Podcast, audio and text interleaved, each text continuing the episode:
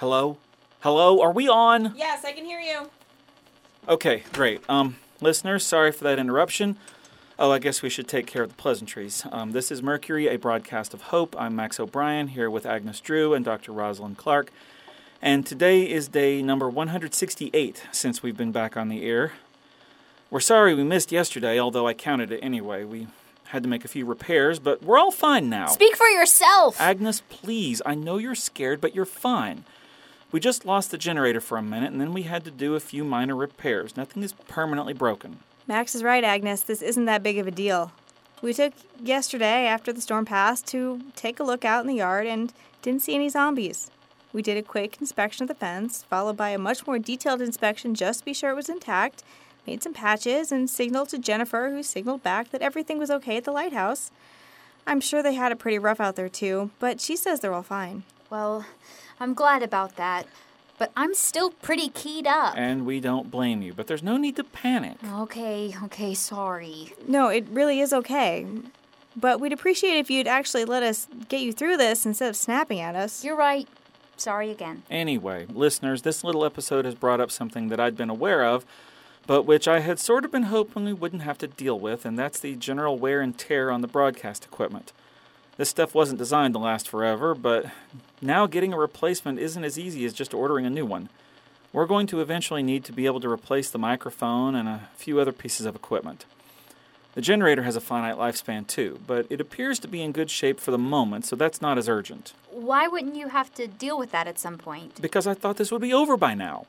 The infrastructure and the ability of our governing bodies to govern must have been hit a lot harder than we thought. I have a few ideas on why that might be the case. Not today, Max. Right, no, you're right. Sorry.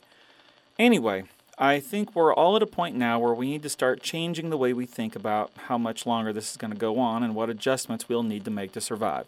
I'm talking specifically of the disposable culture that a lot of us got used to before the fall.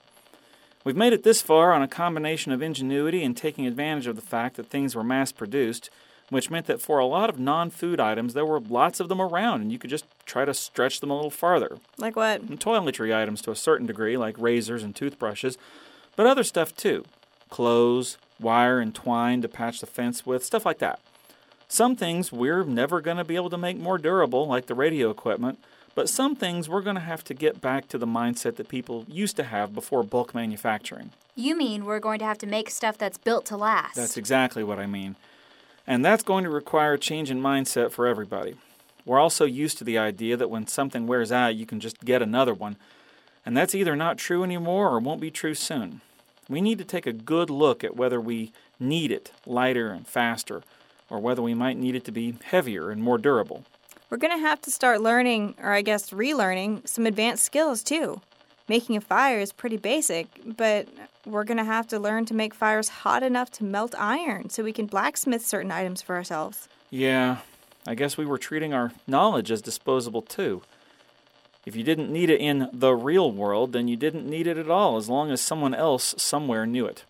But the world's different now, and we're going to have to adapt to it a lot more fully than we have so far. But. But? That doesn't solve the radio problem. We're going to need to find some more because I don't think we're going to be able to reinvent the transistor before this stuff gives out. Then maybe we should wrap it up for today and try and stretch this stuff a little longer. Probably a good idea. Hope everybody made it through the storm the other day safe and sound. Looks to be clearing up and a bright sunny day today. We've all got a lot to do. Take care of each other.